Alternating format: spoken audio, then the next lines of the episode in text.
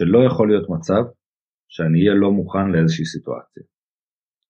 זאת אומרת, שחקן שואל אותי שאלה עכשיו על uh, מישהו מהיריבה, אם הוא עכשיו מעדיף ללכת ימינה או שמאלה, או באמצע האימון שחקן שואל אותי שאלה על מה שהמאמן הסביר ולא נעים לו לשאול את זה מול כולם או, או את המאמן, או המאמן שואל אותי שאלה, תגיד, שבוע הבא אנחנו משחקים נגד אלה, מה הם עושים נגד pick and roll? בעיניי, קודם כל, אין מצב שאני לא אהיה מוכן. זאת אומרת, זאת המשימה הראשונה שלי. אני חייב, זה, אני חושב שאלעד חסין אמר לי את זה אה, בפעם הראשונה שהוא שכר אותי לעבודה, הוא אמר לי, אתה צריך להיות תמיד צעד אחד לפניי. ואני חושב שזה אחד הטיפים הכי הכי טובים שקיבלתי, אני גם לא יודע אם אולי אני לא עושה את זה מספיק טוב, אולי לא תמיד עשיתי את זה מספיק טוב, אבל אני תמיד משתדל תמיד להיות צעד אחד קדימה. זאת אומרת, אה, לא יודע מה, אני חושב עכשיו שצריך להכניס תרגיל חדש, אז אני אגיד לעודד, שמע, נראה לי שצריך להכניס תרגיל חדש, אבל יש לי כבר אה, שלושה תרגילים שאני חשבתי עליהם ו... ויציע לך, ויכול להיות, מה זה יכול להיות? רוב הסיכוי שהוא לא ייקח אף אחד מהם, אבל אני צריך להיות מוכן, זאת אומרת, אני, אני חושב שחלק חשוב מאוד בעבודה, שלמאמן יהיה ביטחון שאני מוכן.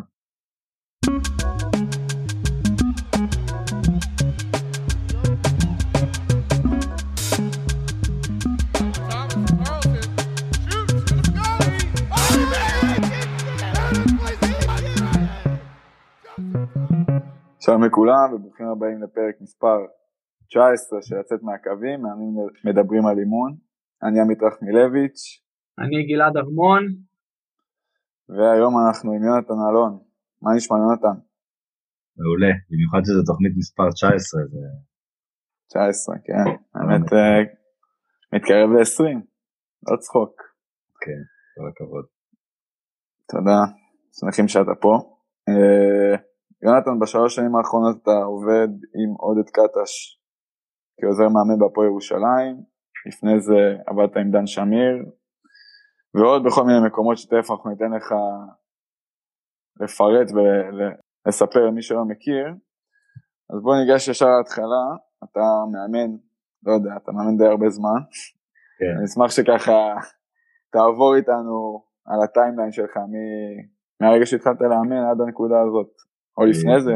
למעשה, לפני הצבא הייתי כבר עוזר מאמן של קבוצת, עכשיו ילדים או נערים, אני כבר לא זוכר, אבל בעצם אה, התגייסתי לצבא, עשיתי שירות קרבי,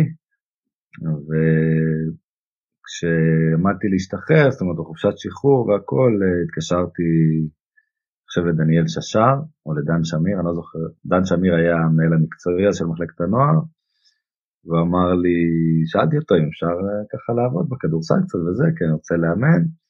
ואז הוא התקשר אליי שבוע לפני השחרור, ואמר לי, תשמע, בדיוק איזה מאמן התפטר.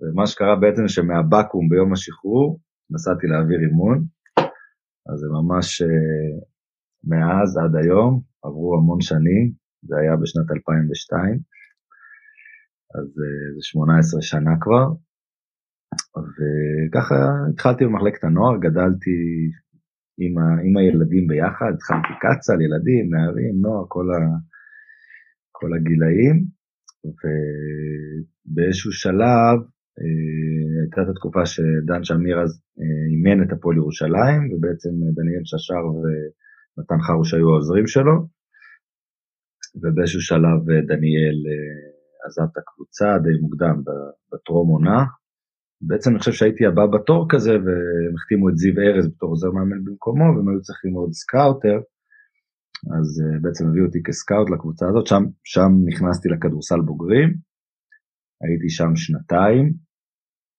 אה, אחרי השנתיים האלה, אני חושב שעזבתי, עשיתי עוד שנה במחלקת הנוער, ואז גיא גודס מונה להיות מאמן, והחזירו אותי בבוגרים להיות אה, להיות אה, סקאוט ומאמן של אה, ככה, מאמן אישי, עבודה אישית עם השחקנים. ואז עודד קטש החליף את אה, גודס, בעצם נשארתי כעוזר שני ביחד עם דרור כהן. שנה אחר כך, שעודד נשאר עוד עונה, אני קיבלתי הצעה להיות עוזר מאמן ראשון בבני השרון, עברתי לשם. זה לא הסתייע כל כך טוב. רועי חגי פוטר אחרי כמה חודשים ואני התפטרתי ביחד איתו. אחר כך, אני מקווה שאני אומר נכון את כל הזה, אימנתי ארצית בפסגת זאב בירושלים, עונה אחת, ואז קיבלתי הצעה מראשון לציון, לאמן קבוצת הנוער שלהם, הצעה שמאוד התרגשתי ממנה. הייתה לי שם שנה מאוד מאוד כיפית, אולי הכי כיפית שהייתה לי. ואז הייתי אמור להמשיך שם עם עוד שנה, ופתאום קיבלתי הצעה מהפועל חולון להיות עוזר מאמן. אז זהו, ככה הייתי שם שלוש שנים בהפועל חולון, באמצע עוד איזה שנה באשדוד, uh, תחת מאיר טפירו, ואז uh, קיבלתי הצעה מהפועל ירושלים. אז בקצרה. בוא נגיד שהתפקיד העיקרי שלך בשנים האחרונות זה עוזר מאמן, או מאמן עוזר. אני כתבתי פה בצוות האימון, כן? כי אני באמת חושב שעוזר מאמן זה מילה מאוד, זה מונח מאוד אה, לא ברור, אז בוא תגיד לנו איך, איך, מה השתנה מיונתן עוזר מאמן בשנה הראשונה ליונתן עוזר מאמן היום כבר אחרי שלוש שנים קטש, אולי גם דברים שהשתנו כי הכדורסל השתנה. ו... בוא נשתנה. אז כן, בוא תן לנו ככה סקירה. כן, טיפה לגעת בתפקיד הזה, זה תפקיד שבאמת הוא מאוד מאוד מאוד מאוד שונה, לא רק בין עוזר מאמן לעוזר מאמן, ולא רק בין קבוצה לקבוצה, גם בין מאמן למאמן, זאת אומרת, גם, גם אותו עוזר מאמן, זאת אומרת, גם אני, אה, בהכרח צריך להיות עוזר מאמן אה, שונה של עודד קטש, מאשר אני עוזר מאמן של דן שמיר, או של אה, מאיר טפירו, או של אלעד חסין שעבדתי איתו, זאת אומרת כל, אני צריך להתאים את עצמי ו... לא יודע, אחת השאלות שהיו שם זה מה אני אומר ב... למאמן בשיחה הראשונה בינינו, נכון? זאת אחת השאלות ש... ששאלתם ו... וזה נורא מצחיק, אני, אני לא אומר לו כלום, אני, אני, אני צריך לשאול אותו מה, איך אני יכול לעזור לו הכי טוב, הרי בסוף אחד הדברים שאני הכי אוהב בעבודה שלנו זה שאנחנו כולנו ספורטאים. זאת אומרת, גם אפילו היושבי ראש, מנהלים, כל מישהו באזור של ספורט מקצועני הוא בן אדם שבמהות שלו הוא בן אדם תחרותי קודם כל. ובן אדם תחרותי, בטח כמו שאני רואה את זה, הדבר הראשון קודם כל הוא רוצה להיות הכי טוב במה שהוא עושה. וכשאני בא להיות עוזר מאמן של מישהו, לא משנה מי זה, אני רוצה להיות העוזר מאמן הכי טוב שהיה לו אי פעם. זאת אומרת, זאת, זאת העבודה שלי, ובגלל זה מה אני רוצה או מה אני צריך זה בכלל לא רלוונטי, בגלל שבעבודה הזאת צריך לעזור למאמן, לעזור לקבוצה. אז אה, קודם כל זה מאוד מאוד מאוד חשוב להבין מה המאמן צריך. רוב הדברים הוא יודע מה הוא צריך, והרבה דברים, ויש דברים שהוא, שהוא צריך אותם והוא לא, לא יגדיר לך אותם שהוא צריך אותם. אבל אתה צריך להיכנס לאט לאט בתוך ה... דברים שהוא עושה פחות, אוקיי, אם יש מאמן שהוא נגיד פחות מדבר עם השחקנים, אתה כן צריך לתת שם, אה, להיכנס שם במקום הזה, אם יש מאמן שהוא, אני לא יודע, במשחקים ממש רק צריך את השקט שלו ולא צריך לדבר איתו, אז אין לך מה לתרום שם, לעומת זאת יש מאמנים שבזמן המשחק מאוד מאוד מאוד צריכים להקשיב ולשמוע כל הזמן נתונים, נתונים, נתונים. זאת אומרת, התפקיד הזה הוא מאוד מאוד מאוד מאוד משתנה, ואני חושב שאחת היכולות אה, הטובות של עוזר מאמן היא לדעת להסתגל לשינויים האלה מהר ולעשות את ההתאמות האלה מהר. אז, אה. ואם אה, אם להיות פרקטיים, אם להיות פרקטיים, בוא היית עכשיו עוזר של דן והיית עוזר של עודד, שני מאמנים שונים כנראה, אני לפחות מה, מה, מה, מהצד זה נראה שתי אישיויות שונות וסגנון שונה וסגנון כדורסל שגם נדבר על זה בהמשך. אז אם אתה ככה תן לנו בקטנה מה ההבדל בין יונתן כן. שעבד בחולון יש, יש המון המון המון uh, הבדלים ביניהם באמת כמו שאתה אומר והם צריכים קצת דברים שונים מעוזר אבל אני כן יכול להגיד לך על מה אני מקפיד ו... וזה יענה לך. אני, קודם כל אני חושב שלא יכול להיות מצב שאני אהיה לא מוכן לאיזושהי סיטואציה. זאת אומרת, שחקן שואל אותי שאלה עכשיו על אה, מישהו מהיריבה, אם הוא עכשיו מעדיף ללכת ימינה או שמאלה, או באמצע האימון שחקן שואל אותי שאלה על מה שהמאמן הסביר ולא נעים לו לשאול את זה מול כולם או, או את המאמן, או המאמן שואל אותי שאלה, תגיד, שבוע הבא אנחנו משחקים נגד אלה, מה הם עושים נגד פיק אנד רול? בעיניי, קודם כל, אין מצב שאני לא אהיה מוכן. זאת אומרת, זאת המשימה הראשונה שלי. אני חייב, זה, אני חושב שאלעד חסין אמר לי את זה אה, בפעם הראשונה שהוא שכר אותי לעבודה, הוא אמר לי, אתה צריך להיות תמיד צעד אחד לפניי. ואני חושב שזה אחד הטיפים הכי הכי טובים שקיבלתי, אני גם לא יודע אם אולי אני לא עושה את זה מספיק טוב, אולי לא תמיד עשיתי את זה מספיק טוב, אבל אני תמיד משתדל תמיד להיות צעד אחד קדימה. זאת אומרת, אה, לא יודע מה, אני חושב עכשיו שצריך להכניס תרגיל חדש, אז אני אגיד לעודד, שמע, נראה לי שצריך להכניס תרגיל חדש, אבל יש לי כבר אה, שלושה תרגילים שאני חשבתי עליהם ו... ויציע לך, ויכול מה זה יכול להיות? רוב הסיכוי שהוא לא ייקח אף אחד מהם.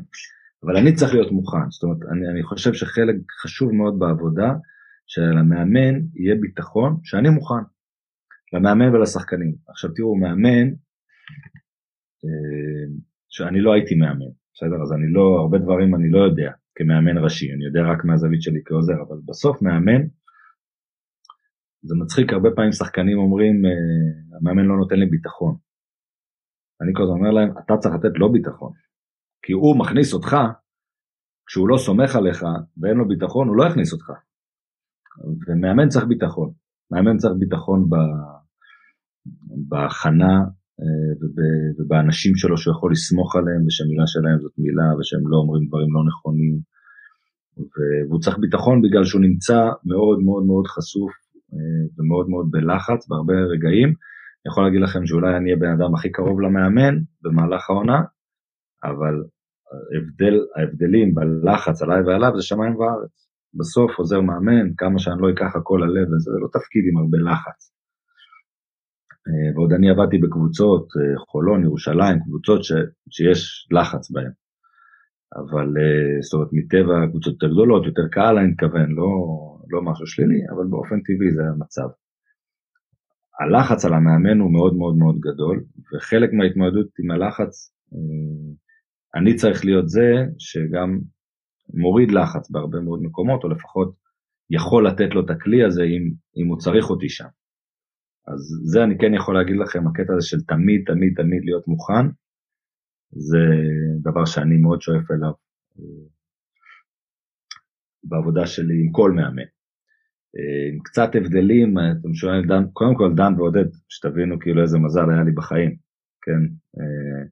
לעבוד עם שני מאמנים כאלה טובים וללמוד, אה, ולא אפילו כמה שנים כל אחד מהם, זה, אני באמת, יש לי הרבה רגעים קשים בתור עוזר, שאני כבר מת לאמן, ו, ודי, רוצה להיות זה ש, שעושה את הדברים, אבל אני באמת מעריך את הרגע שאני נמצא בו, אז אה, בקטע הזה זה אדיר.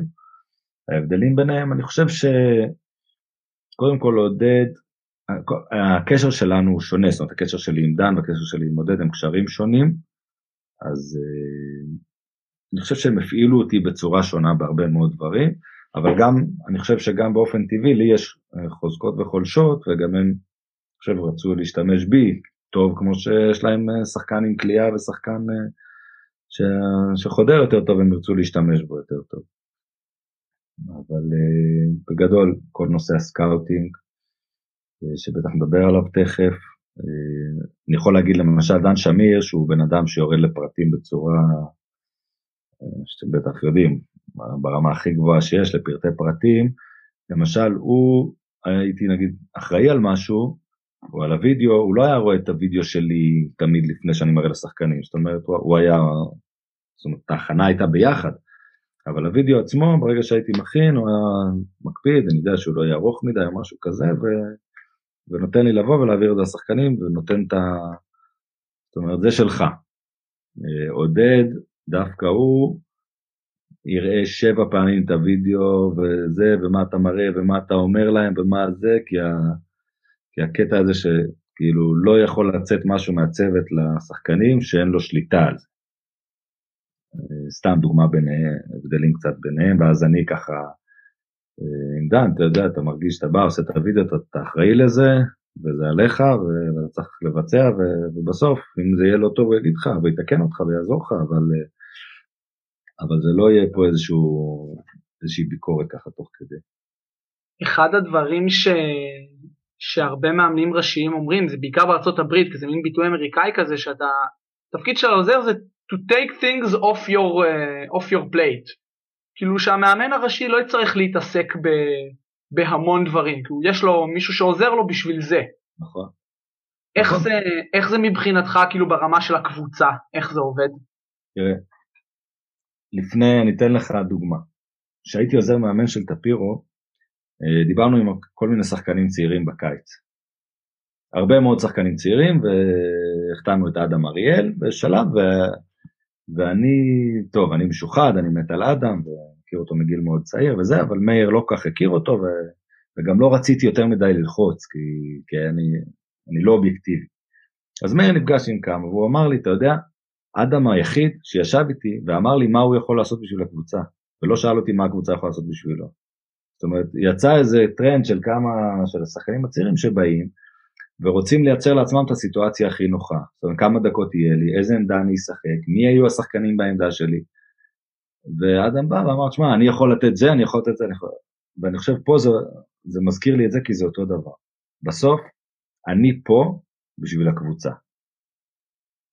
והתשובה לשאלה שלך, מה אני לוקח ממנו? מה שהוא צריך. מה שאין לו סבלנות להתעסק בו, או שהוא לא רוצה להתעסק בו, או שהוא רוצה להתעסק במשהו אחר אבל צריך לעשות את זה, כל הדברים האלה, אני צריך לקחת אותם אליי ולעשות אותם הכי טוב שאני יכול, כמובן זה לא רק אני, כן, יש אה, בטח עכשיו, כאילו בירושלים יש לנו שני עוזרי מאמנים, אז אה, אנחנו באמת, אה, כמו שאמרת, צוות אימון, אבל זה התפקיד שלנו, לקחת ממנו את הדברים האלה, ושהוא ירגיש שהעבודה נעשית, ושוב פעם, לתת לו ביטחון, שהוא יודע שכשזה נעשה, הוא לא צריך לבוא ולבדוק אותנו ולחזור, ו... והכי גרוע, הרי מה יקרה? אם עכשיו אנחנו נפשל באחד הדברים, בסדר? נגיד עכשיו מישהו סומך עלינו, דן סומך עליי, עודד סומך עליי, כל מאמן שלי סומך עליי, אני עושה משהו ואני מפשל. מי חוטף את האש? הוא. אז, אז על אחת כמה וכמה אני חייב להיות טוב בזה. כי אם אני, אם אני חוטף את האש אחרי שאני מפשל, מגיע לי. אבל הוא מה אשם? שהוא שמח עליי, זה הדבר הכי גרוע שיכול לקרות, שאני אגיד לבן אדם, סמוך עליי, אבל אתה תחטוף על זה ולא יהיה לך שווה לסמוך עליי. אתה תחטוף את האש אחרי שהוא יחטוף את האש כנראה, אבל... אה, כן, אבל אה, אני, אני אכנס לחדר ואחטוף את האש ביחד, זה לא אותו דבר, הוא חשוף. לא, ברור. אה, כן. אז אני חייב להיות הרבה יותר טוב, לפחות בעיני עצמי, הדרישות שלי הן הרבה יותר גבוהות, כי אני מסכן פה מישהו. בטח בן אדם שאני עובד איתו, מעריך אותו, רוצה שהוא יצליח, זה לא, כאילו אני לא לוקח את זה כמובן מאליו. כמה פעמים יצא לך לשבת עם שחקן שקשה לו עם החלטות של המאמן, או עם, אה, או עם שחקן שממורמר על התפקיד שלו או משהו כזה, ו, ולהצליח כאילו להפוך אותו? המון המון המון פעמים. קודם כל, אה, אני אגיד לכם גם לשמחתי, לא רק אני מתנהג ככה, אני חושב שרוב המאמנים, אם לא כולם, שעבדתי איתם, תמיד אומרים את האמת. אני אף פעם לא, לא אומר את האמת ולא מורח שחקן ולא גורם לדברים להישמע קצת שונה, ההפך.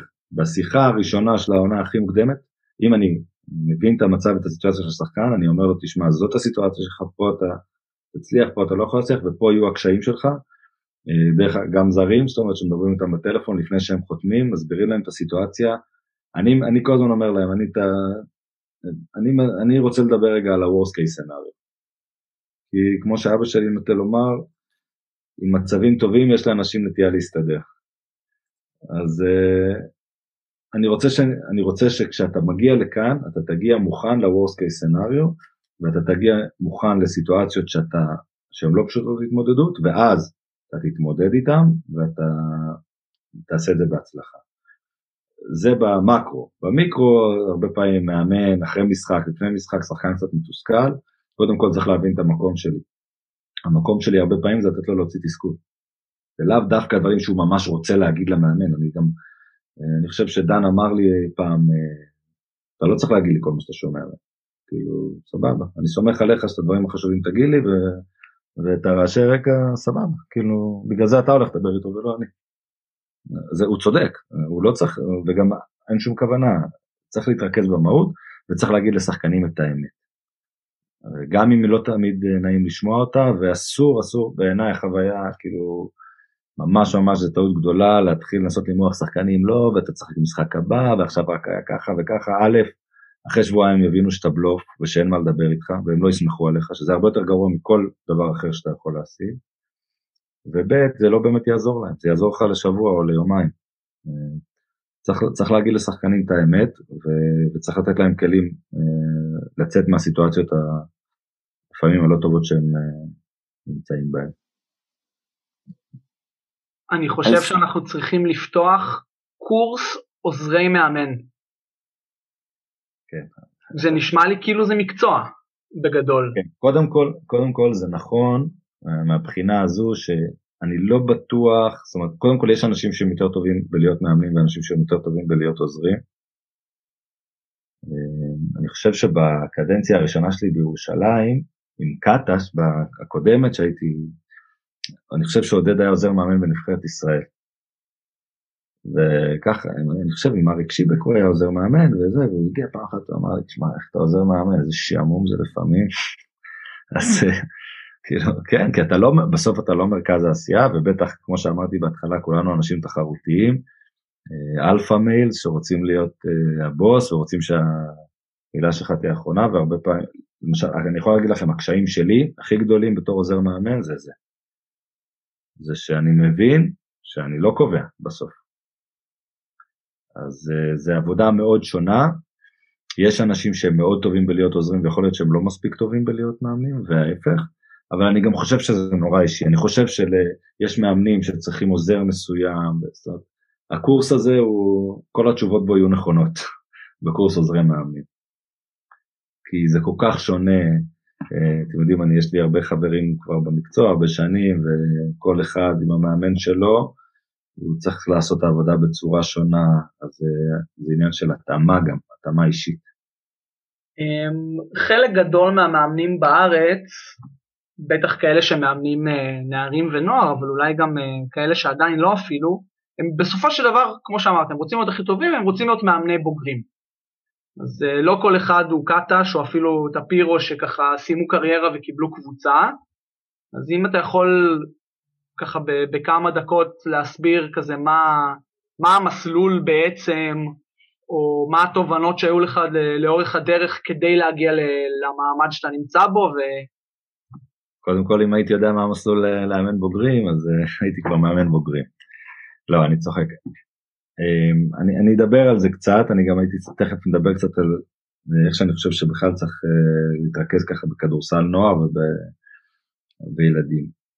Uh, אין דרך אחת להגיע לבוגרים, אוקיי? אין דרך אחת, יש בסוף, uh, תחשבו על זה, יש מאות מאמנים, uh, אגודות נוער וכולי בכל הארץ, בסוף יש בכדורסל הישראלי uh, 12-13 קבוצות השנה, זאת אומרת זה 12 משרות מאמן, כרגע חמישה מהם בכלל זרים, אה, ולהם עוזרי מאמנים, אז אין הרבה באמת משרות ויש הרבה דרכים להגיע לכל משרה. אה, איך שאני רואה את זה, היתרון הגדול של להיות עוזר מאמן, שאין לך אותו כבר כמאמן, זה שכל עוד אתה עוזר מאמן, בסופו של דבר מי שבוחר אותך זה איש מקצוע.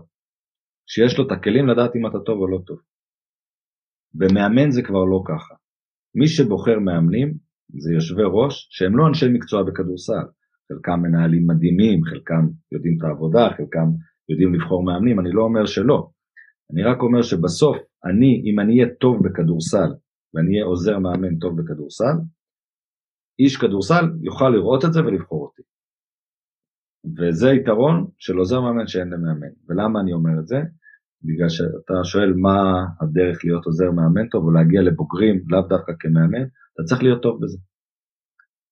התמזל מזלנו שאם נהיה ממש טובים, נצליח. אז, אז קודם כל צריך להיות טוב בזה. דבר שני, אה, הכדורסל נוער זה כדורסל שאתה לא יכול באמת להתפרנס ממנו כמקצוע. זאת אומרת, אלא אם כן אתה מאמן 3-4 קבוצות ואז גם אתה כבר לא יכול להתמקצע כמו שצריך. וזה דורש ממך המון המון המון המון לימוד על שעות הפנויות שלך. זאת אומרת, בסוף, לא יודע, אתה הולך להיות uh, רואה חשבון, אתה צריך ללמוד ארבע שנים. אתה עושה סטאז', אתה, ואז אתה רק מגיע להיות הטירון של הטירון במשרד, אז אחרי עוד 20 שנה אתה אולי נהיה שותף. במקצוע שלנו צריך לעשות תהליך הלמידה הזה, אה, פחות או יותר לבד. אה, אה, קורס מאמנים, מדריכים, סבבה, אני לא, לא הרגשתי שהקורסים האלה תרמו לי בצורה יוצאת דופן, אבל הטיפ הכי טוב שאני יכול לתת זה פשוט ללכת להיות עוזרי מאמנים של מאמנים בכירים מכם. הדרך הכי טובה ללמוד כדורסל בעיניי להיות עוזר מאמן. אני עשיתי את זה כשהתחלתי, הייתי עוזר מאמן של הנוער, כל הזמן אמרתי, אני מאמן על שנה ראשונה שלי, איזה צ'אנס יש לי עכשיו לגעת בדובדבן של הקצפת, להיות עם הכי טובים במחלקת נוער, להיות עוזר מאמן. בלי כסף, בלי כלום, לבוא, זה הצ'אנס שלי. אחרת אני לא אגיע לרמות האלה, אני לא, לא אהיה מודע מה, מה קורה שם, וככה אתה לומד. עכשיו בכדורסל, אני יכול לדבר איתכם על השתלמויות וזה, ואני רואה המון השתלמויות, אבל אין, אין, תהיה שבוע עם קבוצה, תשב עם המאמן, אחרי כל אימון, תראה את תהליך החשיבה שלו, תראה איך הוא עובד עם שחקנים, זה, זה כמו 700 השתלמויות.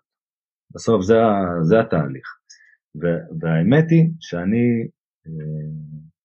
די מתבאס על, על מאמנים באופן כללי, במאמנים צעירים, כי אני לא רואה מספיק מאמנים באימונים שלנו. אז עכשיו הקורונה וזה קצת אה, זה, אבל לא יודע, אני חושב שאם יש מאמנים, כמו שאני עבדתי איתם, ובאמת התמזל מזלי, אפשר לבוא לראות אימונים, אפשר להרים טלפון. יש אנשים שעושים את זה, שהם ככה לוקחים מהזמן שלהם, ובאמת זה חבר'ה שמתקדמים, אבל תבואו, תראו אימונים, עודד קטש בנבחרת ישראל בהפועל ירושלים, שוב פעם, הקורונה קצת משנה את התמונה, אבל תכלס האימונים פתוחים, אפשר לבוא לראות, אפשר לשבת לדבר אחרי האימון, זה דבר ש... שיותר מאמנים צעירים בעיניי צריכים לעשות. אני חושב שאולי אין ברירה, כי לנו פעם, כשהיינו ממש ממש צעירים, לא היה כל כך הרבה השתלמויות ביוטיוב, ו... וכנסים ב... אונליין ועוד כל מיני כאלה, פשוט לא היה לנו ברירה. ועכשיו יש ברירה, יש כל כך הרבה חומר, הוא אמנם הרוב לא בעברית, אבל ואולי גם, גם אולי זה כבר פחות נגיש. גם וגם, לא במקום. תשמע, אני עכשיו בקורונה קיבלתי אה, סדרה של השתלמויות בזום שעשו עכשיו בארצות הברית המון מאמנים אמריקאים. כן, זה 13-14 השתלמויות בזום מרתקות, שחלק מהם התפתחו לדיונים כאלה, עכשיו יושבים שם 15 מאמני קולג'ים של הקולג'ים הכי טובים בארצות הברית, רק מקשיבים לזה, שחקן פתאום קייל היינס מהיורוליג לא פספס אף השתלמות, הכל. עכשיו אני ככה, איזה חבר משם הזמין אותי וככה הייתי בחלק ממש מההשתלמויות עצמם ב live, וחלק קיבלתי ככה בווידאו הכל. ובאמת, דברים מרתקים, ועדיין זה לא כמו להיות בשלושה אימונים ו- ולהבין את התהליך ולראות את זה. אז השתלמויות זה קטע מאוד העשרתי, אבל יש לימוד שהוא העשרתי ויש לימוד שאתה צריך אותו בשביל, בשביל האימון ובשביל היום יום. זה לא צריך להיות במקום. שאלה אחרונה בנושא התפקיד עוזר מאמן ואחרי זה אני אקח את זה קצת למקומות אחרים. שאלה okay. אוקיי. שאותי מאוד מעניינת, כי אתה כן מדבר על הרצון שלך לאמן בוגרים, אני בטוח שכבר יש לך את ה vision שלך של היום הראשון בתפקיד, איך אה, דברים יתחילו להיראות. כן. אה, אבל מאוד מעניין אותי כמה עבודה עם דן ועודד, שזה מאמנים שגם, אני חושב שבאיזשהו מקום עושים הרבה דברים בצורה שהם עושים אותם, כאילו, הם לא, הם לא מעתיקים, הם הרבה יוצרים ולוקחים אה, משהו אולי ממקום אחר והופכים אותו למשהו חדש. כן. אז כמה אתה תיצור, או כמה אתה כבר יש לך, או כמה אתה מושפע מהם, או מהמאמנים שעבדת איתם. תראה, קודם כל, היום אני יודע איך, אם, אם תהיה לי קבוצה עכשיו שאני יכול ככה להרכיב את כל החלקים כמו שאני רוצה, אני יודע איך אני רוצה לשחק. אבל המרחק בין זה לבין המציאות הוא, הוא עצום, בגלל שבטח אם אני מאמן צעיר ואקבל קבוצה צעירה, בטח לא יוכל להעמיד לרשותי את כל הכלים שאני רוצה. אה, הדרך הכדורסל הנכונה או הטובה שאני רואה בעיני רוחי, היא לא, בטוח מאוד מאוד מושפעת מכל אחד האנשים שעבדתי איתם, היא לא משהו שהוא לגמרי שלהם, זאת אומרת אני שלוש שנים עכשיו עם עודד, אותה שיטה, אותה, אותו דבר, הכל מתודי ושיטתי בצורה מטורפת, ואני לא יודע אם בדיוק ככה אני הייתי משחק, אבל הייתי לוקח משם המון דברים. אני חושב שלקחתי, כל שנה אני ככה לוקח מפה ומשם, אה, עוד דברים ועוד דברים, ומה שבטוח זה שעוד עשר שנים זה גם, זה גם משתנה. זאת אומרת, הכדורסל והדעה שלך על כדורסל כל הזמן משתנה, והרבה פעמים אתה בא אחרי שנתיים, שלוש, ואומר, מה, איך חשבתי את זה, בכלל לא נכון, וזה גם כעוזר וגם כמאמן, זה כל, החשיבה על כדורסל היא כל הזמן משתנה, וגם הכדורסל משתנה. אז אני אה, יותר אוהב סייז ויותר אה, אוהב משחק של פורדים כזה, שזה פחות מה שאנחנו משחקים עכשיו, שיותר עם פיק אנד רולרים, ו... אבל זה גם, כאילו, מי אני, כן? יכול להיות ש... שזה, שאני אנסה דברים שאני חושב בכלל לא יעבדו, אז אני צריך למצוא פתרונות, זה רק דעה. לפני עשר שנים בערך הייתי עוזר שלך בהפועל ירושלים בנערים לאומית. כן, זה גילוי נאות היה צריך להגיד בהתחלה, לא? גילוי נאות, מאוד נאות. כן. ו... ומאוד אהבת פיק אנד רול. אני, אני יכול להגיד ש- שאני כאילו ב- בשנה השנייה שעבדתי איתך, גם אימנתי קבוצה של נערות בית לאומית, ואני בתור עוזר מאוד מאוד הושפעתי מאיך שאתה אימנת ומסגנון המשחק, וגם לקחתי מזה דברים לקבוצות אחרות ש- שאימנתי. ואז שנה אחרי זה עברתי למועדון שגם בגיל 16 לא משחקים בו עם חסימות כמעט, וכאילו הייתי צריך להמציא את עצמי ולחשוב קצת מחדש. זה, זה קורה הרבה לך? אמ, בשלוש שנים האחרונות לא, אה, אבל זה, זה קורה שהכדורסל הוא משתנה, וגם אם, תראה, פיק אנד רול בסוף אה, זה דבר אדיר, אוקיי? אני תמיד, כמו שאתה אומר, תמיד אהבתי את זה, והתמזל מזלי גם שהייתי עוזר של מאמנים שמאוד מאוד אה, האמינו בזה, ובסוף זה הדבר הכי, אולי זה האלמנט הכי טוב בכדורסל, הכי יעיל. זאת אומרת, אה, ההגנה צריכה לבחור פתרונות מתוך אה, בחירה שהיא מוותרת על משהו בפיקרון. זאת אומרת, זה כמה שזה טוב. אז, אה, אז כן, ללמד פיק אנד רול וללמוד מדן שמיר ומעודד קטש ומאלעד חסין איך ללמד פיק אנד רול ולעבוד עם מאיר טפירו שזה מה שהוא עשה 25 אה, שנה בבוגרים ולראות איך הוא מלמד פיק אנד רול שזה היה אחרי שעבדתי עם כל אלה ופתאום נותן עוד זווית וזה, זה, זה מדהים. ואני באמת אה, מאוד מאוד מאמין בזה אבל זה, זה לא הכלי היחיד בכדורסל ויכול להיות שאתה מגיע לסיטואציה שהשחקני הקבוצה שלך, היא לא, השחקנים שלך הם לא שחקני פיק אנד רול כמו שחשבת, הם פשוט לא מספיק טובים בזה, ואחד הדברים בכדורסל בוגרים ש, שחייבים להבין ששנה זה זמן מאוד מאוד קצר. קבוצות שמצליחות להחזיק סגל לכמה שנים, הן משחקות את הכדורסל ברמה הכי גבוהה. ובשנה אתה כמעט ולא יכול אה, ללמד, זאת אומרת, אם אחד הדברים שאני מאוד מאוד מאוד למדתי מהמאמנים שעבדתי איתם, אני חושב שגם אה, בעצם כולם עושים, עושים מעט, עושים פחות ופחות ופחות דברים. לא לסבך את השחקנים, לדעת להתרכז במעט דברים ולעשות אותם טוב. אגב, זה אחד הדברים, אחת הטעויות הכי נפוצות שאני רואה בכדורסל אה, נערים ונוער. אני לא הייתי מעז בחיים בקבוצת בוגרים שיהיו לי כמות תרגילים כמו שיש לקבוצות נערים ונוער שאני רואה. אני, אני לא יודע איך אפשר ללמד כל כך הרבה תרגילים, אני לא יודע פיזית איך אפשר לעשות את זה, כשאני אומר לכם שהסטנדרט שלי שיש לי אולם מתי שאני רוצה ושחקנים שהם בפול טיים ג'וב. ואני יכול לשבת שעות איתם על וידאו ואין לי עבודה נוספת ואין להם לימודים ואין להם כלום. ואני רואה הרבה מאוד מאוד קבוצות אה, נוער ונערים בשנים האחרונות ואני לא מבין איך אפשר, איך אפשר שיהיו להם כל כך הרבה תרגילים, מתי יש זמן להיות טוב בזה. אז uh, תכף נדבר קצת על אה, בכלל איך שאני רואה את הקטע הזה של אימון צעירים, אבל פחות, לעשות פחות ולהתרכז באיך עושים ולא במה עושים. הרבה מאוד מאוד זה באיך. זהו, לא זוכר כבר איך התחלנו את השאלה הזאתי, אבל אז אני רוצה למשוך את השיחה, שאלנו קצת על איך, כאילו מה למדת ואיך זה מסתדר עם זה שלפעמים צריך לשנות סגנונות וכדומה, ו, וגם עבדת עם, ה, עם חלק מהמוחות הכי גדולים בכדורסל בארץ, ויוצא לך גם להשתלם ב, בחו"ל או, ב, או בזום, או כאילו לראות גם הרבה דברים באירופה, אתה גם עושה סקאוט על עשרות קבוצות בשנים האחרונות, אז, נכון. אז יש לך הרבה דברים.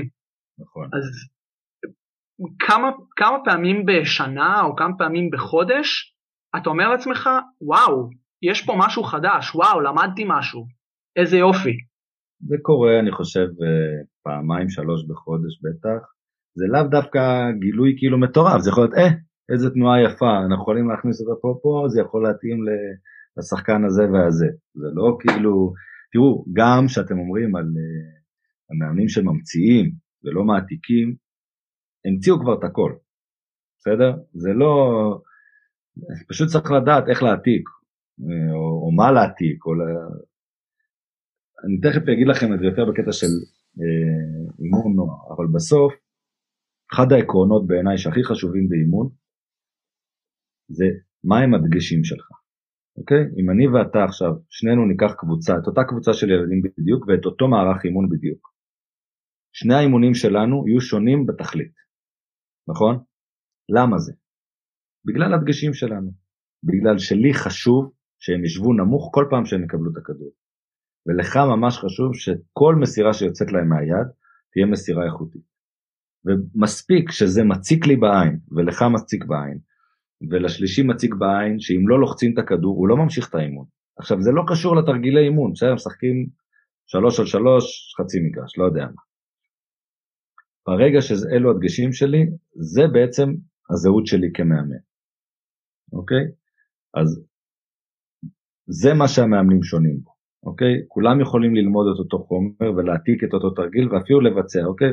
בואו ניקח שלושה מאמנים, היום יש תרגיל אה, כזה floppy, כזה כמו shooter splash, יוצא ל step up pick and roll, אוקיי? אני חושב שלרוב הקבוצות באירופה יש את התרגיל הזה, ועדיין הוא משוחק בצורה כל כך שונה. למה? כי הדגשים שלנו בתרגיל הם כאלו, והדגשים של אה, ליאור לובין בגלבוע שמשחק בדיוק אותו תרגיל הם אחרים, וזה גם מה שאני חושב יפה בכדורסל, זאת אומרת אין איזושהי סכמה איך מצליחים או איך מנצחים או איך עושים סל, וכל מאמן, זאת אומרת, אני יכול להגיד לכם ש... עודד למשל, רמת הדגשים שלו והדקויות שהוא יורד עליהם בהתקפה, זה, זה פשוט בלתי נתפס בעיניי.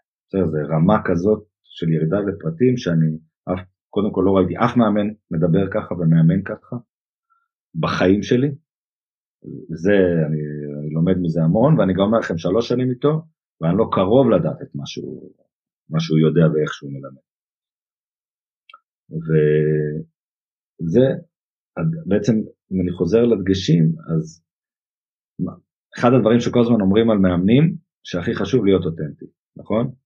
שאם אתה לא אותנטי ואם זה לא אמיתי זה לא עובר לשחקנים שחקנים קוראים אותך כמו ספר פתוח אם אתה מבלף הם יודעים ישר וזה מאוד חשוב בגלל בדגשים זה מאוד חשוב בגלל שהשחקנים רואים מה חשוב לך אם לך חשוב שיהיה לחץ על הכדור וזה באמת מפריע לך אז אתה באמת מהיר לזה ובאמת הקבוצה שלך תהיה טובה בזה. ו, וההפך דרך אגב, אם זה לא באמת מפריע לך שאין לחץ על הכדור, הם לא באמת ילחצו את הכדור. זאת אומרת, שם ההבדלים, שם הטביעת אצבע שלך, אם אתה רוצה לדעת מה הטביעת אצבע של מאמן, גם בדברים שהוא עושה וגם בדברים שהוא לא עושה, הם הדגשים שלו באימונים. טוב, אז בוא נדבר על מחלקות נוער. אה, תשמע, אתה מאמן בוגרים, לא יודע, עשור, ואתה חווה שחקנים שעולים, ושחקנים שלא עולים, וראית בדרך כלל שחקנים שחשבו שהם יעלו ולא עלו, ושחקנים שאף אחד לא חשב שיעלו, ועלו. מה, לפני שנדבר שנייה בשטח, מה, מה התפקיד של מחלקת נוער היום לדעתך? לא הפועל ירושלים, בכלל, מחלקת נוער ב- בישראל, ואם עושים את זה, עושים את זה טוב, ממקום שאני מסתכל על זה כל פעם כמוצר, מחלקת נוער מפתחת שחקנים, אתה בסוף נהנה מהמוצר הזה. כאילו אנחנו מפתחים אותו בשביל שבסוף הוא יגיע לבוגרים נכון. ואתה תאמן נכון. אותו. נכון. אז, אז מה, מה, איך אתה רואה את זה? קודם כל, חבר'ה, קטונתי, כן? זה לא מה שאני אומר, זה איך אני רואה את זה. בסך הכל אני רואה את זה ככה, זה עדיין לא הופך את זה לנכון. אה, אני חושב שתפקיד מחלקת הנוער זה לגדל שחקנים, בוא נקרא לזה לכדורסל הישראלי, אוקיי? או לשתי הליגות הבכירות. זאת אומרת, מחלקת נוער צריכה להיות מטרה בעיניי, שהיא מוציאה שחקנים לאחת משתי הליגות הבכירות. כל הנבחרות ישראל או וואטאבר. אמ, ברמה הזאת היא צריכה לתת להם כלים, קודם כל בעיניי כלים גופניים, ופה אה, אנחנו טובים לאחרונה הרבה יותר מפעם, אבל יש לנו עוד הרבה מאוד לאן להשתפר, אני חושב ש... בסוף הרי מדובר על מספר שעות, נכון? בסוף יש לך את הילד x שעות וכמה שעות אתה משקיע בו ב... ב... בהתפתחות שלו, כמה שעות אתה מלמד אותו לשמור אזורית וכמה שעות אתה, בסוף, בסוף זה ה... זאת המתמטיקה, אוקיי? אה, כמה זה חשוב לך, זה שווה כמה שעות הוא עובד על זה, מתוך הזמן שיש לו איתך, אוקיי?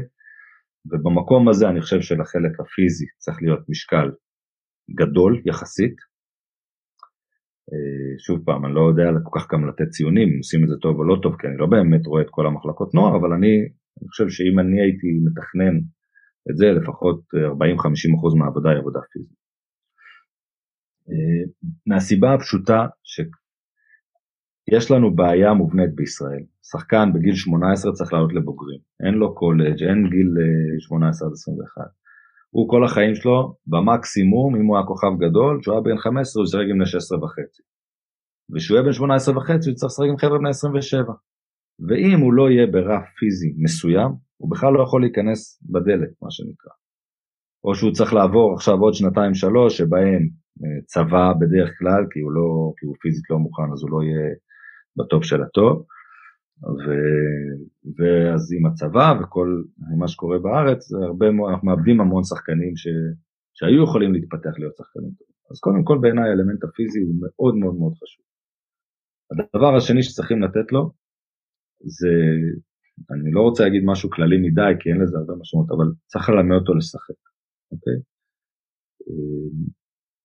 אני חושב שככל שאני אה, מאמן בוגרים יותר טוב, אני אהיה עכשיו מאמן נוער יותר טוב, או ככל שאני יותר שנים בבוגרים אני אהיה מאמן נוער יותר טוב. אבל האבסורד הוא, תראו, בכל, עכשיו תיקחו כל את מקצוע ההכשרה, בסדר? הכשרה לכל דבר שהוא. מי הולך להיות המכשיר, אוקיי? מי, מי מפקדים בקורס קצינים בצבא? הקצינים הכי טובים, נכון? מי אה, הולך להיות אה, מרצה באוניברסיטה? הפרופסור, זאת אומרת מי שהתמקצע מאוד מאוד בזה. מה קורה אצלנו? מישהו בכדורסל בוגרים לא נוגע בכדורסל נוער. זאת אומרת, מי מכשיר את ה... מי רוב האנשים שמכשירים את שחקני הנוער? אנשים שלא היו בבוגרים. זאת אומרת, ו- וכולל אותי, כן? שאני הייתי בנוער, הידע שלי לא היה ידע מבוגרים, אז למה אני אמור להצליח בזה? זאת אומרת, יש פה בעיה מובנית, הבעיה היא כמובן שאנשים שמגיעים לבוגרים לא מקבלים שכר אה, ראוי בשביל ללכת לאמן אה, נוער, ומה שקורה זה ש... כביכול מסתפקים במאמנים האלה, ובגלל זה אני גם אומר לכם, מאמני נוער צריכים לראות אימוני בוגרים. כי אתה לא יכול להיות מצוין במה שאתה עושה, אם אתה לא חי את המוצר המוגמר, נכון? אז, אה, אז פה יש בעיה, אוקיי? פה יש בעיה ראשונה, מה שאני קורא ללמד לשחק.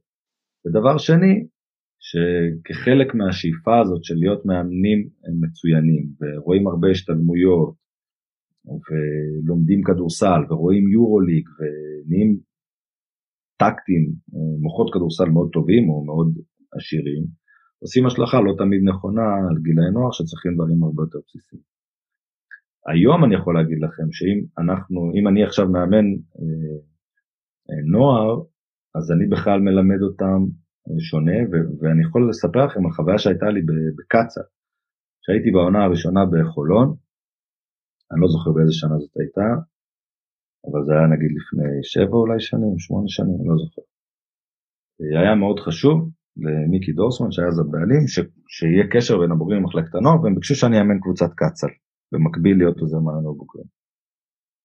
וכמובן עם כל לוחות זמנים וזה, זה, זה היה סיפור לא פשוט, אבל אימנתי קבוצת קצ"ל בשנה הראשונה שלי בחולון.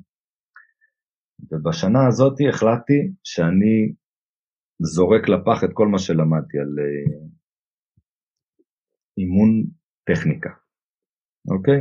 אין יותר 1 על 0. לא מלמד צעד וחצי, לא מלמד, חוץ מקליעה, חוץ מקליעה, אני לא מלמד כלום ב-1 על 0. הכל במגע, אוקיי? וה, והמחשבה שלי הייתה כזאת, מי שהמציא את הטכניקה זה לא מאמנים, זה שחקנים, נכון? זאת אומרת, שחקן קטן נתקל באיזושהי בעיה, הוא היה מספיק מוכשר והמציא את הפלוטר, אוקיי? אה, עודד קאטה שהיה רזה וקטן, למד לכדרר בצורה כזאת שהוא שומר על הכדור עם הגוף ולומד לכדרר ממש רחוק מהמגן כדי שהוא יוכל לבצע, אוקיי? אז, ו, וזאת גם הסיבה שלכל שחקן יש הטיה, מקסימום שניים, מוב או שניים, בסוף כל שחקן מקבל את אה, סט. בעצם את הגוף שלו, אוקיי, עם הכוח שלו והזריזות שלו וכל הכלים שיש לו, את סט הכלים שלו, ולומד לפתור בעיות, ואם הוא מצליח לפתור אותם, אז הוא כנראה מצליח, אז שווה ללמוד ממנו. ולא מאמנים לימדו את ההטיות. אני, אני לא צריך לבזבז זמן ללמד שחקנים שלי שינוי כיוון קדמי, בין הרגליים, מאחורי הגב, סבסוב, כשאחד מהם אולי ישתמש רק באחד מהם. חבל על הזמן. אני אזרוק את השחקנים לבעיה, אשים אותם בסיטואציה, הם ימציאו לבד, אולי הם ימציאו אותה החדשה שאני לא מכיר. למה אני צריך להכניס אותם לתוך החמש, שש, שבע הטעיות שאני מכיר? אני אזרוק אותם לאחד על אחד, וכל מיני, ומה שהייתי משנה כל הזמן את הסיטואציה, זאת אומרת פעם אחד על אחד במתפרצת, פעם אחד על אחד, ממש שטח ממש קטן שחייב אותם להשתמש יותר בגוף. פעם אחד על אחד שהם נמצאים במרחק אחד מהשני אבל נפגשים, זאת אומרת מין כזה שאני שורק, הם יוצאים ואז אני קובע איפה הם נפגשים, לפי המרחק איפה שאני מסדר אותם. יכולים להיפגש רק בסל ואז אני עובד על סיומות, במקום לעבוד על סיומות ככה אחד על אפס. זאת אומרת הכל הכל הכל במגע, מהשנייה הראשונה עד השנייה האחרונה של האימון הכל היה במגע, בעצם ללמד את השחקנים לייצר לעצמם את היתרון לבד, בלי לקרוא לזה בשמות. אחר כך, לוקח ממש את החלשים, שניים, שלושה שבאמת לא מצליחים לעשות שום דבר, ואותם אולי אני אקח הצידה וקצת יעזור להם בטכניקה, אה, כדי שבאמת לא יהיו, לא ירגישו ממש גרועים או חלשים או, או משהו כזה. אז, אז אני, למה אני מספר לכם את זה? כי מאוד מאוד שיניתי, אני, שאני אימנתי, לא אימנתי ככה שאימנתי קצל ונערים וילדים בתחילת הזה שלי, אבל אני כן חושב שבסוף, אם כדורסל משוחק ב-100% מהמקרים עם מגע, האימון צריך להיות עם מגע, אוקיי? אין, אין שום סיבה לעשות 20-30 דקות מהאימון, ששוב פעם אמרתי לכם, זה, זה הפרמטר הכי חשוב, זה המשתנה, כמה שעות אני משקיע, אוקיי? מתוך השעות שיש לי, כמה דקות באימון הילד מקבל מה, אוקיי? אז אם הוא לא מקבל מגע, אני לא מכין אותו בכלל למשחק, בעיניי. אלא אם כן, שוב פעם, טכניקה של כליאה, שזה איזושהי מיומנות שאני חייב טיפה ללמד אותו קצת עם, אה, עם אה, שקט לפחות בהתחלה, כי זה יהיה קשה ללמד ישר כליאה נכונה עם מגע. זה הדבר הראשון.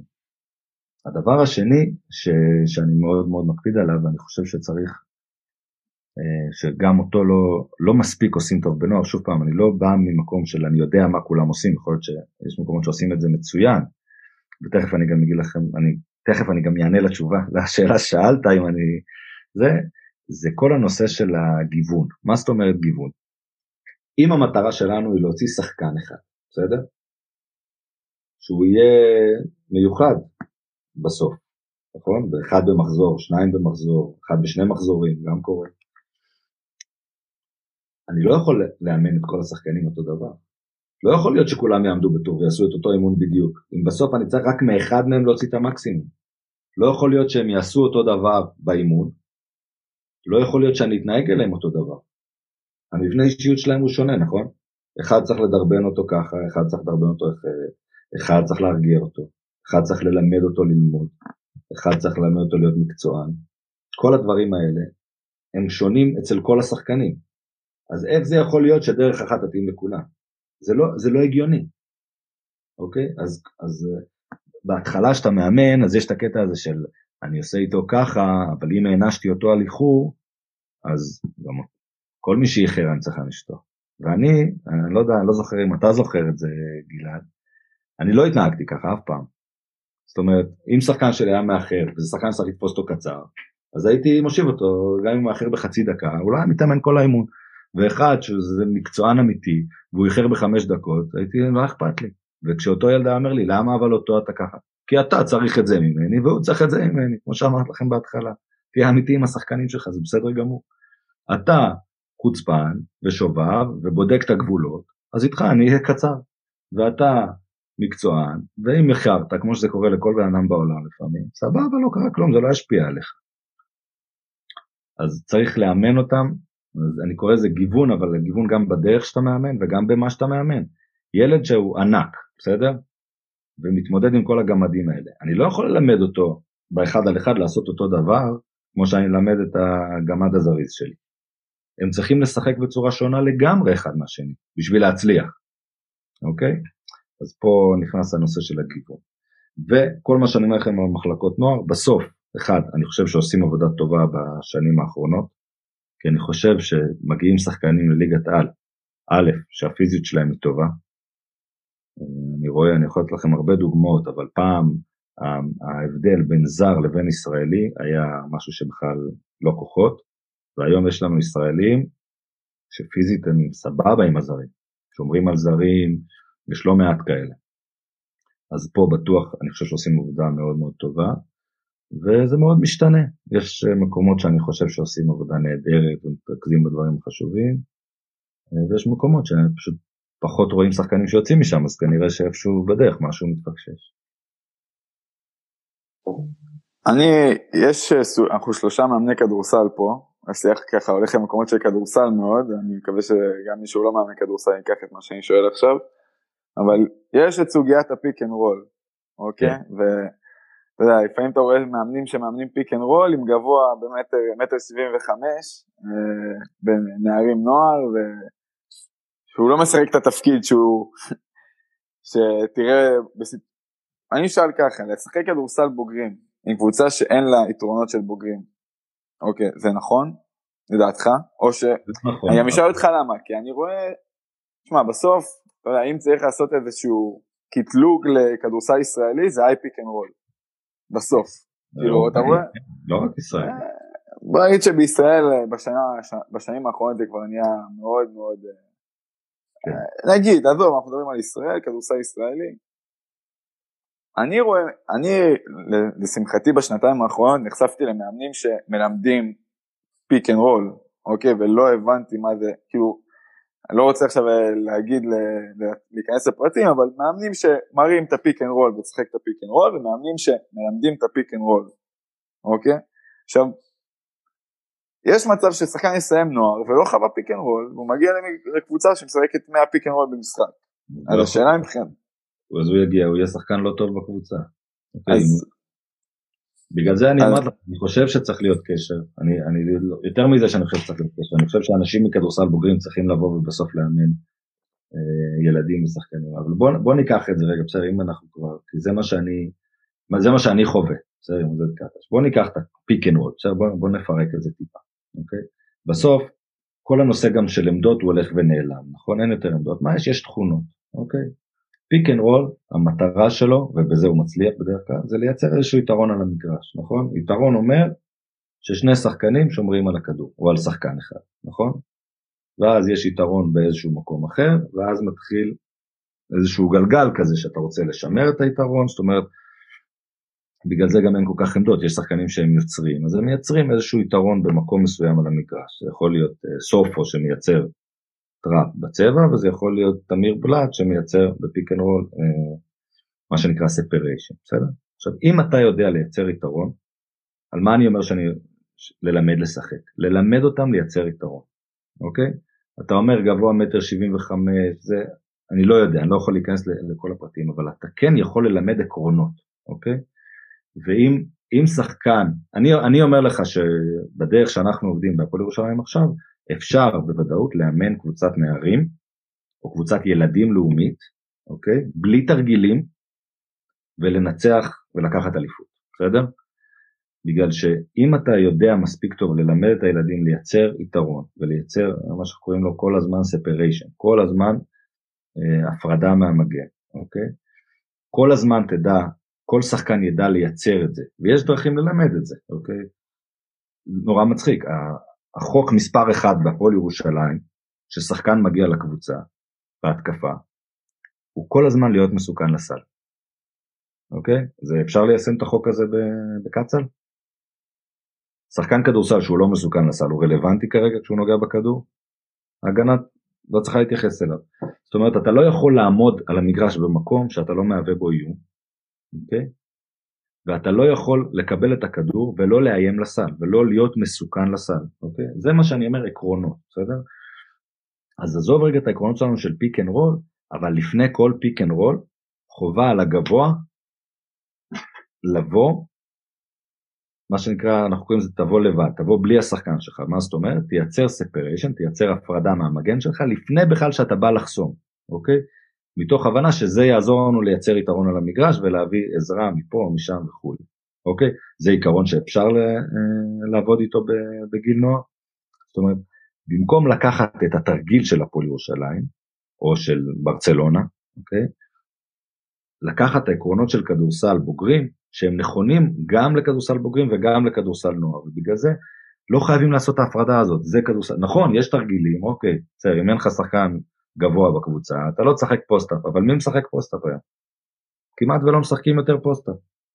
הכדורסל הוא כדורסל של תנועה, של מהירות, והעיקרון השני, סתם אני זורק, אוקיי, של ריווח, אוקיי, שיהיה ריווח נכון בין השחקנים.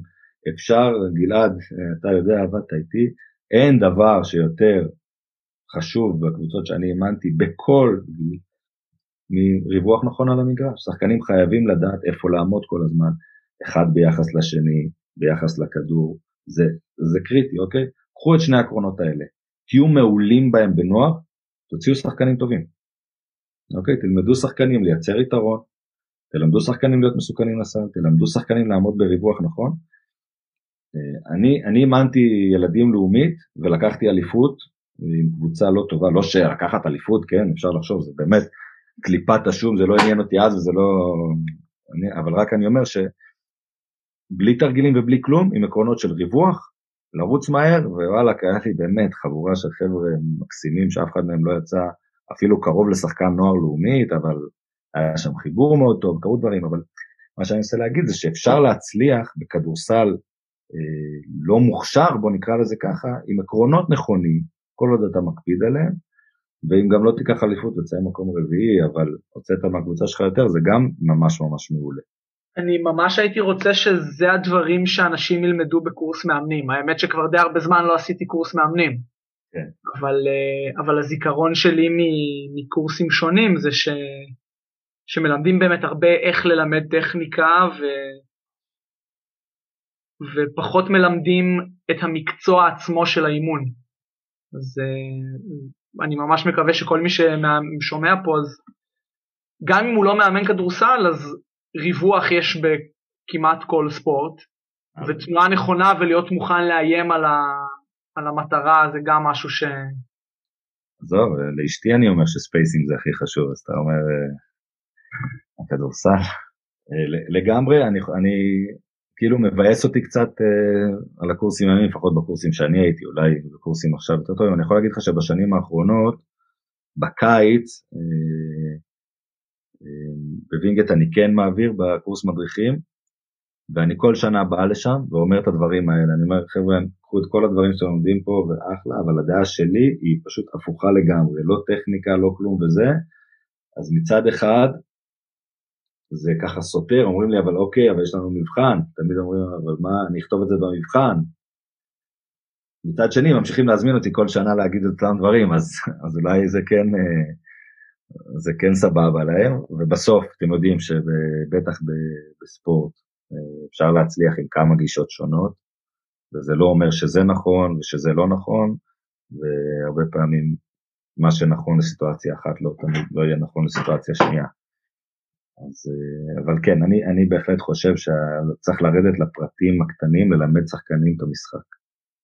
Uh, טוב, נושא אחרון לפני שאנחנו נכנסים לחלק האחרון, okay. אוקיי. שהוא מסקרן, אני מאמין הרבה אנשים, ולא לא יצאנו לנהל שיח לגמרי עדיין בפודקאסט לדעתי ברמה, מישהו שמתעסק בזה כמוך כנראה, scouting. אוקיי. Okay. אנחנו, למאזינים שלנו, אנחנו נגיד שיונתן מפנה לנו זמן בשבועיים של איזה שש משחקים, וכל משחק זה משחק משחק. אה, אז בואו, אנחנו לא, לא ניגע ב scouting על שחקנים ובניית קבוצה, אלא ממש שגרת scouting כן, שלך. לא recruiting. כן, לא recruiting, בדיוק. אה, בואו רק נגיד שאתמול היה לכם אה, משחק נגד נס ציונה, ועוד יומיים משחק נגד מכבי, ואחרי זה גביע. גביע נכון? נגד גלבוע. כן, כן אז... אה, יש לנו איזה עשרה משחקים ב-29 ימים עכשיו, משהו כזה. אז איך עושים scouting? קודם כל, שוב פעם, כל אה, מאמן בדברים שיותר חשובים לו, פחות חשובים לו, סתם לדוגמה, אותנו לא מעניין איך קבוצות שומרות על post-up. אז אנחנו לא נכניס את זה ל scouting, למרות שזה יכול להיות דבר חשוב, אנחנו לא משחקים post-up. אז, אז אה, סתם קודם כל בשביל לדעת ההבדלים. אני חייב להגיד שבקטע הזה של ה scouting, באמת, היו לי, אני באמת מודה על זה, היו לי את המורים הכי טובים בעולם. כאילו, אה, אני יכול להגיד לכם שגם אה, אלעד שלמדתי ממנו וגם דן, זה שני אנשים שהם הם חוקרים כאלה. הם ממש כאילו, אוקיי, בוא נראה, בוא נראה מהקליפים של, של ה pick and roll ים שלו, נראה מה עשו נגדו הכי הרבה ובמה הוא הכי התקשה. בוא נראה אם הוא הולך ימינה יותר או שמאלה יותר, בוא נראה מה הוא עושה יותר כשהוא הולך שמאלה, מה, זאת אומרת באמת יורדים, למדתי ללמוד, למדתי ללמוד, למדתי מהם ללמוד שחקנים וללמוד אה, איך להתכונן. אז בקטע הזה באמת זה עניין של ריסרצ', של אה, לדעת ללמוד. עכשיו, אה, תכוונו אותי יותר בשאלות שלכם, אבל אני כן יכול להגיד שבטח בסיטואציה, כמו שאתה אומר עכשיו, כל כך הרבה משחקים, השחקנים שלנו זה לא מאמנים, אוקיי? זה לא שעכשיו אני אבוא ואראה להם את כל הדברים האלה והם יקלטו הכל ישר והם ישבו כמוני ויראו ארבעה משחקים של הקבוצה, אין סיכוי, נכון? הלקוח קצה שלי, מה שנקרא, הוא צריך לקבל הרבה פחות מידע, אוקיי? ועדיין להגיע לאותה רמה שאני, בסוף, מה זה, מה זה עוזר שאני יודע את החומר? הוא צריך לדעת את החומר, אבל הוא צריך לקבל הרבה פחות מידע, אה, זה, זה נגיד, עודד קטש קודם אומר לי, אוקיי, זה יותר מדי, מספיק, יש לנו, היה לנו לפני יומיים משחק איזה, יאללה.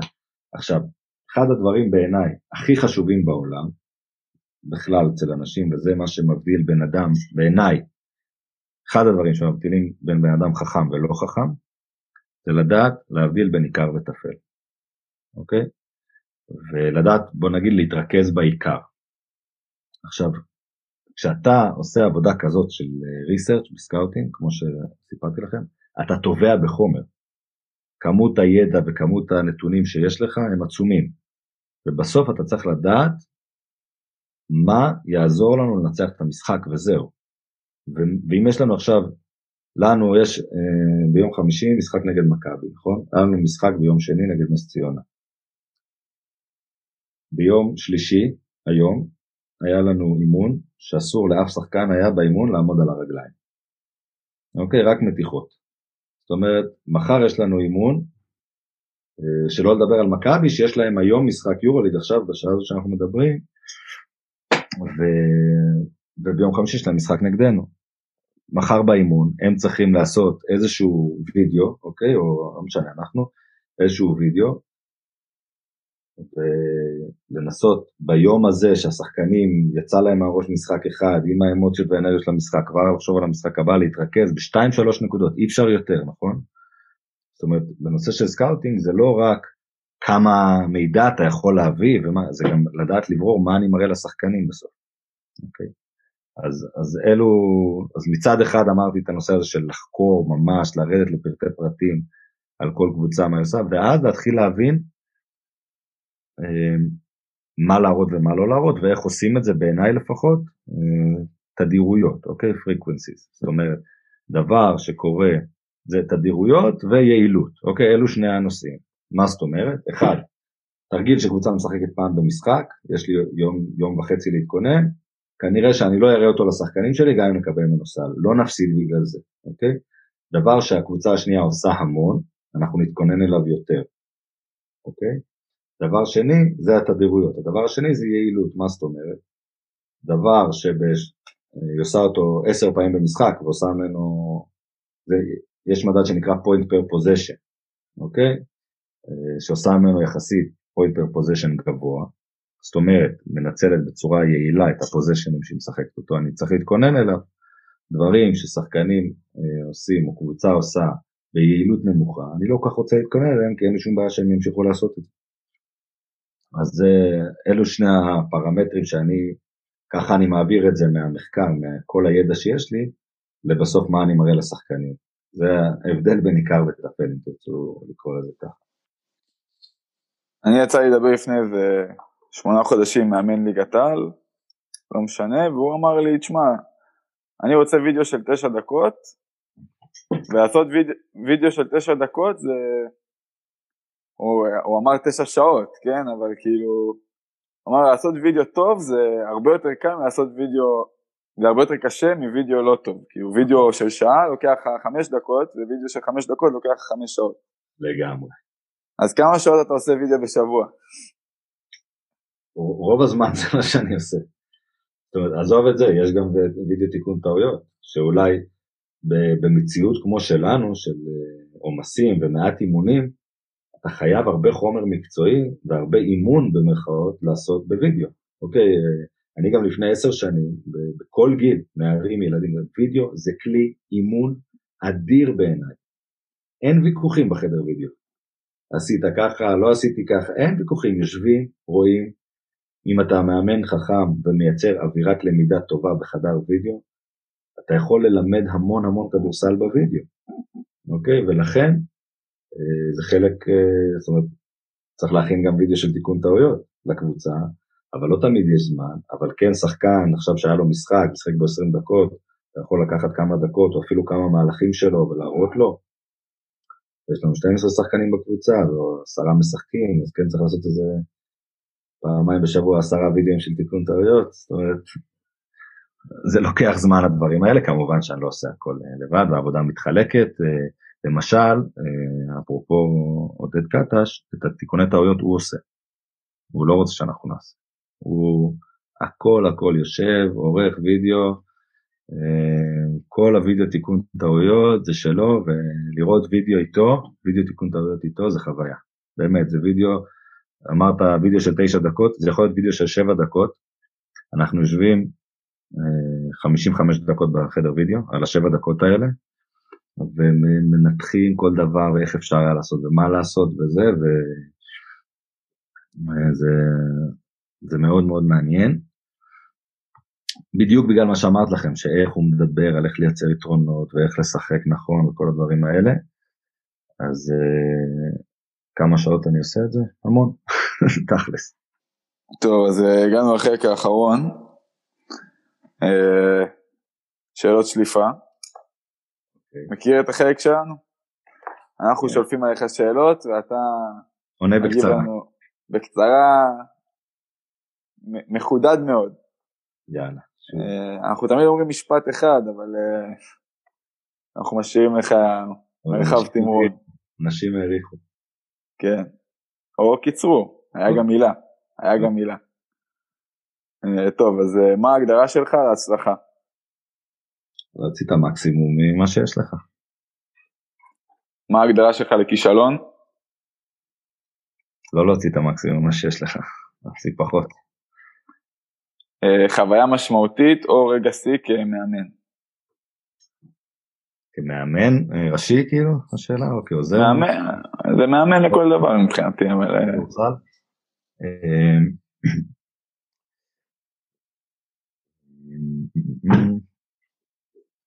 שהיו לי המון, לא יודע, זכייה בגביעים בחולון זה היה גביע מטורף, זה פשוט היה לא, לא יכול לתאר את זה כאיזושהי חוויה מטורפת, אבל זה היה משחק מטורף, בעונה מטורפת, שהסתיים בסל בשנייה האחרונה, זה היה אדיר.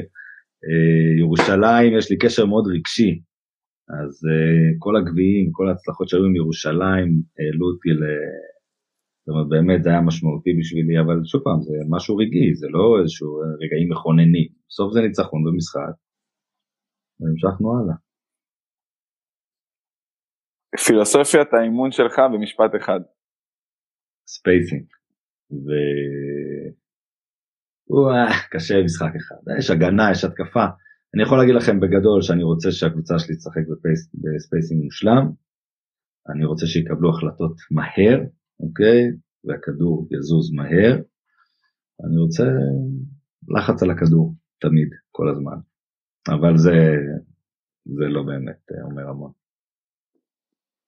דבר אחד שלא ידעת בהתחלה, ואתה יודע היום. אחד. כל מה, ש... כל מה שאני יודע היום לא ידעתי בהתחלה.